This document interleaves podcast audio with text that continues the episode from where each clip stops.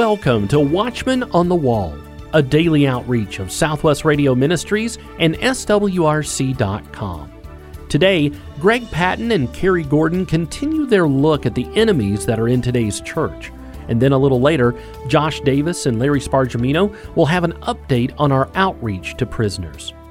Did you know that right now, when you give to Southwest Radio Ministries, your gift will be matched?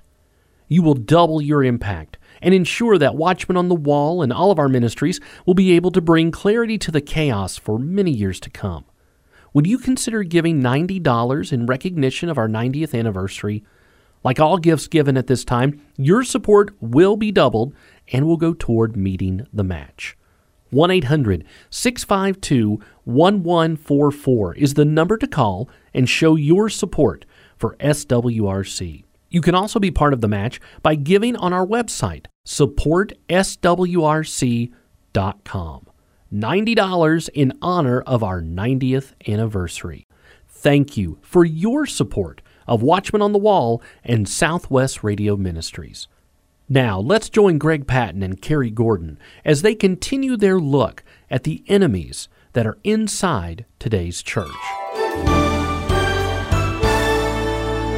We want to get into a little bit about the church today and name some churches. I know that you hit pretty strongly and you're not trying to pick on anyone, but the direction the Southern Baptist Church has taken. And I've been saved now almost 50 years. I've been at the same church 35 years. And we used to use the Sunday school program, the Southern Baptist Convention. They have done such a great job in the past so I'm a little confused as to what's happening today, and I'm praying that you can enlighten me and our audience today, Pastor Gordon. Absolutely. Well, the, the truth is, when we began our investigation and, and looking at uh, claims and whistleblowers contacting us all over the United States, we traveled around for three and a half years looking into the allegations that were being made and, and you know, not wishing to be bomb throwers or be bombastic, but to absolutely be truthful and obey the scripture and go to people that looked like they were getting off and give them a chance to talk with us privately first. We really worked very hard to obey those principles that Jesus gave us in the book of Matthew. Very often they wouldn't speak with us. Sometimes they did, but almost never did anyone recant or repent for some of the glaring errors that they had made. And what's happening in the Southern Baptist Convention is not unique to the Southern Baptist Convention. What we actually found during our travels is that this false gospel, the social justice gospel, has permeated just about every branch or sect of Christianity in the United States. There really are no denominations that are invulnerable to this. We found it in a few charismatic churches that are independent. We found it, it's very strong in the Lutheran Church, it's very strong in the Methodist Church, very, very strong in the Episcopal Church. You can find it in just about every college, Bible college in particular. Of course, you know, secular colleges go without saying, but almost every Bible seminary and Bible college has, in some level, been infiltrated with this false teaching. And ultimately, the false teaching is very simple. The real gospel of the Bible teaches that the greatest victim in the entire world was the Lord Jesus Christ because he was perfect. And the second thing that the true gospel teaches is that all of us, you and me, we're all sinners and we were the bad guys who contributed to the murder of that perfect man who was the greatest victim. And therefore we must repent. So this false social justice gospel it leaves young people believing that they are a victim. It doesn't emphasize Jesus as a victim. They're the victim. And everybody owes them an apology. Everybody should repent to them. The irony, of course, is that you can never be forgiven by a social justice warrior. You have to keep bowing. You have to keep saying you're sorry. You have to keep repenting for the color of your skin, which is really just racism again. And so there's no redemption, there's no forgiveness. And the people who are told to repent didn't really actually do anything. I don't know of anyone in America, for example, who's a slaveholder and who should therefore be punished and pay reparations to a slave or a family harmed by slavery. If I could find one person who actually owned slaves, I would demand that they pay reparations immediately and then probably go to jail. But there is no one that did that. So what, what we're looking at is a false gospel that warps the scripture, takes the most sacred truths of who is the real victim. Well, it's Jesus, not us. Jesus is the victim. The real gospel says you've got to repent for your crimes. Not everybody needs to repent to you.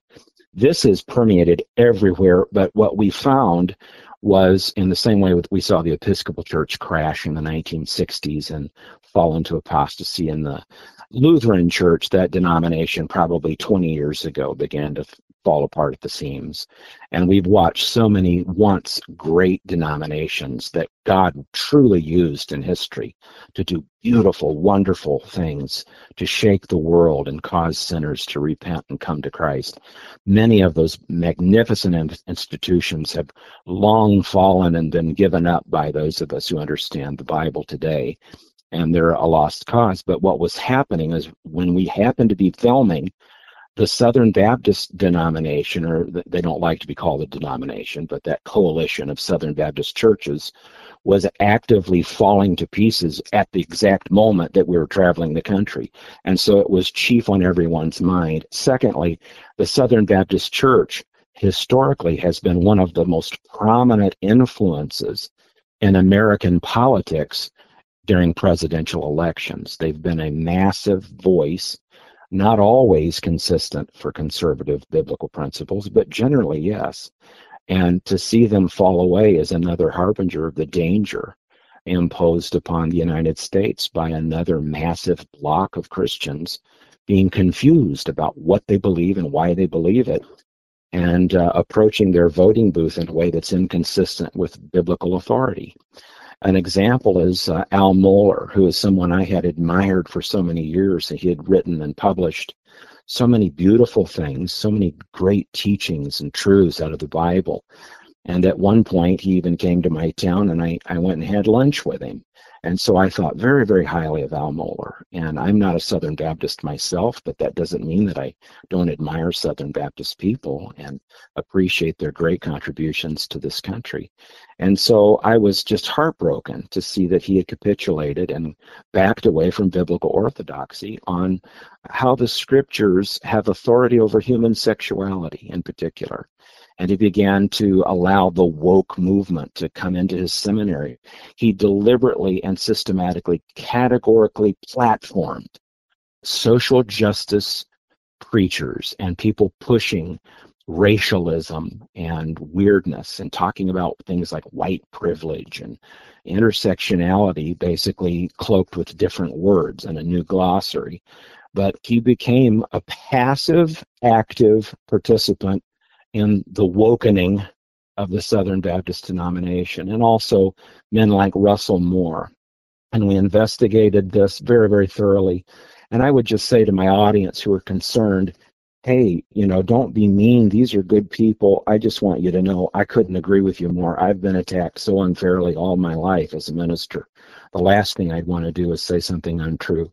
And that's why I can assure you that we've probably provided more primary source documentation and proof to back up our documentary film than you will ever see behind a documentary film in the rest of your lifetime. Just joined us, Pastor Cary Gordon, talking about enemies within the church, something that you must have, my friend. And you can order it at swrc.com or call 1 800 652 1144 and get your own copy of Enemies Within the Church. It is an eye opener. I'm just kind of amazed, Pastor Gordon, that uh, there hasn't been any legal action taken against you. You know why no one has ever sued us? It's because they know they'll lose if they do. And if we go to court, uh, because everything we've said is true and can be proven, and you're only getting one thimbleful of what we know in a movie, I can assure you we've got hundreds of hours of recordings. We've only, you know, we edited it down to two. But if we were to go into the process of discovery in the courtroom, it would just absolutely end some of these corrupt ministries. They would be done. No one would give them another dollar. So there's a part of me that sort of hoped someone would sue us, but no one has. And we've done our best to be as uh, kind and loving and certainly biblical the whole way and calling people back to the authenticity of the real gospel of the Bible And we've asked people repeatedly, please turn away from this wrong teaching. We had one person that sent us an email, and we didn't even know if we could believe it. It just it said two words, I repent. And I'm not going to say who it was. I can't remember how to pronounce their name at this moment. But it, it was hard to believe because they had been a, a pretty prominent voice in the intersectionality world. And that's uh, one of the false teachings. Intersectionality is basically taking the Bible and reinventing racism, victim theology. And they sent two words to our email address I repent. And so we thought someone's probably faking this. This isn't real. About a week later, that person published an article in their circles saying they were wrong and they had seen the light and that they understood they'd made massive errors with a good heart meaning no harm. They had said things that weren't thoroughly biblical and they really repented. Isn't that exciting? So unfortunately that that only happened one time with all the different institutions we dealt with so far. But i'm holding out to think that maybe others will follow and that's really what we want. We just want people who've done wrong to repent, get right, stop misleading God's people, get back on track, and we'll all forgive and love everybody and move forward. But we can't just sit back and watch the country destroyed with false teaching. Amen. I mean, double amen. I think one of the things that's discouraging as I listen to you here, Pastor, is uh, names. Al Mohler, I have so many of his books, and I was listening to a program that I did three years ago where I was promoting his latest book at that time and saying what a great writer, author, and Christian man he was. Another Tim Keller that I've really been encouraged by and yes. read several of his works. Just, this guy is on target. Why? would they switch gears and kind of i mean i can't say i've been say 50 years now i've been in the same church 35 years and and you'd think they'd be getting stronger what has happened that they would make a left turn like they have why did al mohler do it? Now that is an enigma wrapped inside of a mystery. I don't know why. I just wish he would repent because he's been such a great blessing to the body of Christ until the last five to seven years when he's made a deliberate shift to platform and basically he's the crack in the dam and as far as i'm concerned with uh, the bible colleges and with the culture of the southern baptist church in particular he has deliberately allowed the water to leak through and he knows what he's doing it's a shame i don't know why he's doing it i, I have to assume i guess he really believes it's the right thing to do but what's odd is then if he gets in a pickle with a conservative group, he'll he'll deny it and say he's he's absolutely against all the things that he helps establish. So your guess is as good as mine. Why does he talk out both sides of his mouth? Why does he play both sides of the fence? Machiavellian. Uh, that's the best word that pops into my head. When you have these dynamic communicators that do so many good things, you can see why people would overlook little hints of danger. Unfortunately, it reaches a crescendo in time when you can no longer overlook it, and this is that time. We can no longer overlook these formerly subtle errors and these great men who have done otherwise many wonderful things. They have to be held to account just like I do and just like you do. We all have to be held account. We confess our sins one to another so that we might be healed. That's what the Bible says. And we need accountability because we're not perfect. I'm not perfect either. And I've gotten myself in trouble over the years and said things I regretted. And it's just part of being human, isn't it? And when we realize we've done wrong, somebody calls us out and says, Hey, this isn't right. Would you please make an adjustment? Why did you do that? And then hopefully there's enough humility that they make the correction. Then the other is Russell Moore. You know, Russell Moore is a is a very established name in the Southern Baptist Church. He's the former president of the Ethics and Religious Liberty Commission in the Southern Baptist Convention. He was announced as the new editor in chief of Christianity Today, so he has a lot of influence. Well, he's a lifelong Democrat. His career was kickstarted by an, an internship I think it was in Mississippi or something. And he, I, am familiar with this because it was so shocking to me that he actually wrote when he was a younger man that he hoped to find a wife someday that was just like Hillary Clinton, and he meant it. He wasn't saying that to be funny. It sounds funny to me because I'm conservative and Christian. She's really the embodiment of so much Jezebelian evil in my mind. So that really shows you that his mind has kind of always struggled with leftism and maybe for political purposes i think guys like tim keller and russell moore they really are leftists on some level. And they realize early in their career that in order to get around evangelical circles they're going to have to change their language for political purposes so that they can flourish in the education system and christian schools and get along with people who are rock-ribbed conservative christians. And then they're able to cloak themselves talk the talk walk the walk and get away with it maybe for decades until finally you look at what they're doing as opposed to just what they've been saying and you see problems. And that is true of russell moore. Russell moore has been an active usurpacious agent of political leftism inside the church for a long time. And unfortunately, I think someone got to Al Mohler at some point and turned him. And I think he really believes some leftist humanist lies especially concerning homosexuality. And then once they go that way, if you deny the authority of the scripture over human sexuality, what's left? It's all going to come crumbling down. It's hard for people to have to deal with this, but some of the solutions that we really have in the name of Jesus and the power of the gospel are very practical. And it's like you start by not sending money to people who are doing damage to the body of Christ. And so that's one of the purposes of the film is to just get big donors to stop sending their money to the people who are participating in a massive wrecking ball against Americanism. I would be the first one to tell you that the solution to America is probably not never going to be found in the Republican Party. It's definitely never going to be found in the Democrat Party. I think both parties are absolutely corrupt. So my motives are not political at all. My motives are biblical.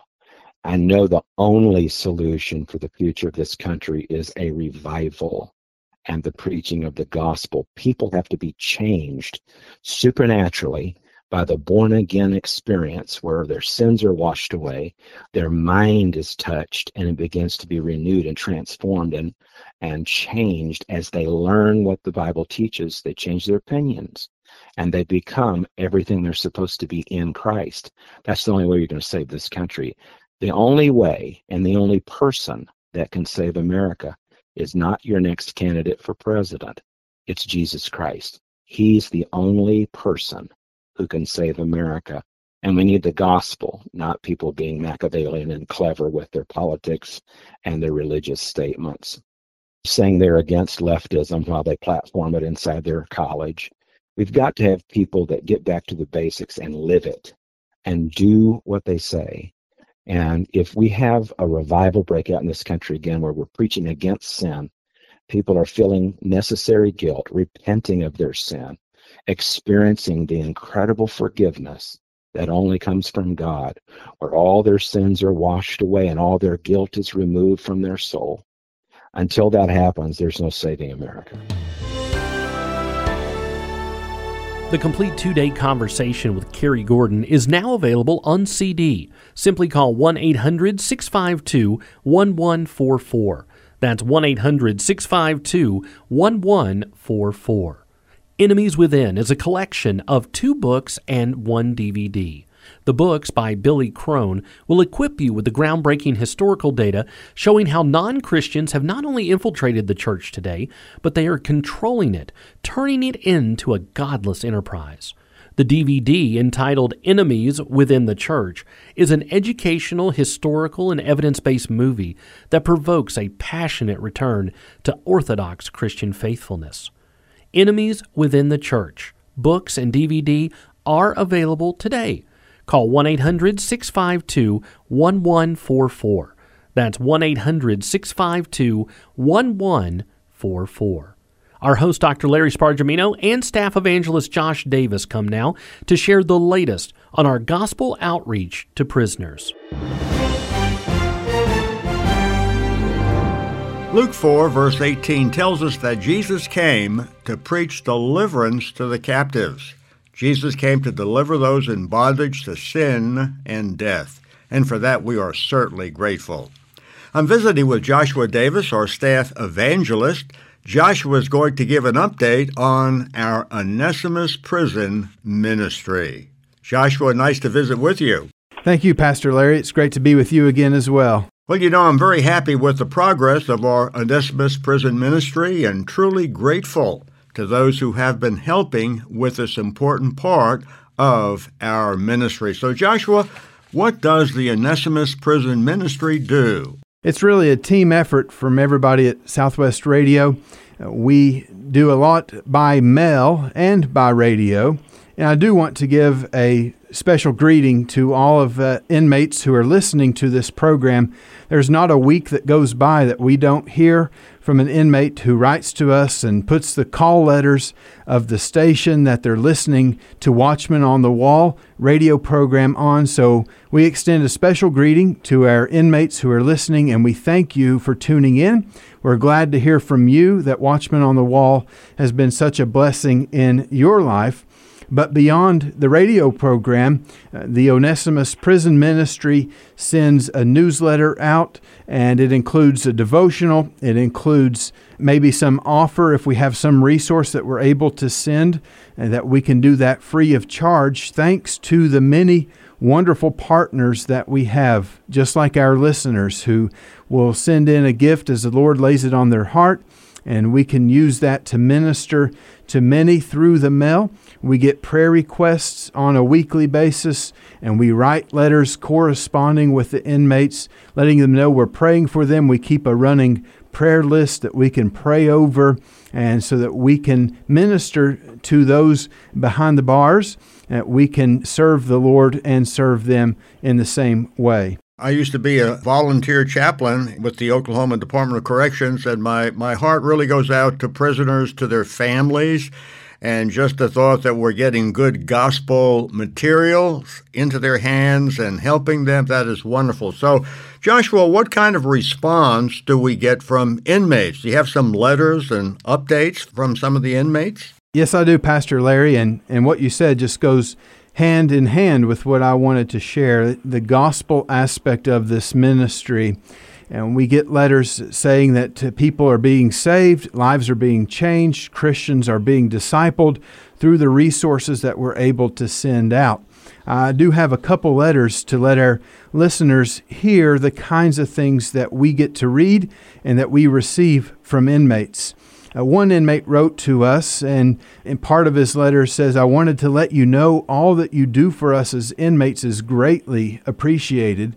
I've seen some of your books move some hearts to Christ. He says, Since I've been here, I know of at least two inmates who've fallen to their knees and accepted Christ as their Savior, and your resources have a lot to do with that. Again, mm. make no mistake, your ministry is working, so please keep it up. That's from an inmate who is a part of our Onesimus prison ministry. And just today, as I was going over some more letters and conducting some more correspondence through the Onesimus prison ministry, I came across this letter, and it's a great sample of the kinds of things that we get. It was responding to our newsletter. Every time we send out a newsletter, we get a great response from those that we minister to. He was asking for the resource that we offered that month, and he continued on. I very much would love to read the book that you were advertising. And the Lord will return very soon, like a thief in the night, and I need to study up during these final days. Thank you very, very much. I really appreciate it. May God rain blessings on you, anyone near you, and your wonderful ministry in friendship and in faith. And that's the sample of a letter that we get those kinds of letters constantly saying what a blessing it is, what an encouragement it is, what a refreshing that it is to those who are behind bars. And I'm so grateful that we can have a small part in joining with the Lord and partnering together with you, our listening audience, to minister to these folks who are behind bars Thank you for helping us share the gospel and to disciple believers who are there behind bars as well. Well, yes, we are truly thankful, and inmates have lots of time on their hands. So many of them express and experience guilt. They know that they've done something wrong. Some of them have families, have children. There are a lot of broken hearts, hungry hearts, open hearts that need the Savior. And praise the Lord that we are reaching out to them. And friends, you are helping us. The glory goes to God, but we have a privilege of ministering to these men and women, all for the glory of God. Now, Joshua, how can people partner with us in this ministry? I love that phrase, partner with us, because that's really what it is. It's not just people who listen to Watchmen on the Wall send in money so that we can send resources. No, we all are co laborers together in this ministry with the Lord. Uh, we're not doing this for the Lord, but we're doing this with the Lord. God has opened up this avenue. He is the one who is ministering to hearts, He's the one that is speaking to them. And we're just following Him by faith through this open door of ministry as long as it remains open. And I praise God for that. But we just ask that people would, number one, pray for us. Pray for this ministry. Pray for the Onesimus prison ministry. Pray for those that we minister to. Ask God to continue to open hearts to His good news. You know, just like Onesimus was a runaway slave, and God, through His providence, lined him up with the Apostle Paul, the right person at the right place at the right time, and that led him to the Lord, and that brought restoration in relationship with Philemon, and so much more. And so we pray that God would do the same through this Onesimus prison ministry. But beyond praying for us, pray for those that we minister to and prayerfully consider, if God lays it on your heart, how you can partner with us financially so that we can continue to minister through this open door as the Lord allows. Again, I want to say thank you to everyone who has responded in prayer and in financial support to the Onesimus Prison Ministry. And we encourage you to reach out to our ministry. And if you'd like to give in support of this outreach of Southwest Radio, that you specify this is for the Onesimus Prison Ministry. And we are grateful to you for partnering together with us in the work of the Lord. What an encouraging word. I know the days are dark, but Jesus Christ is the light of the world. Thank you, Joshua, and thank you, friends, for helping us and partnering with us for the glory of God.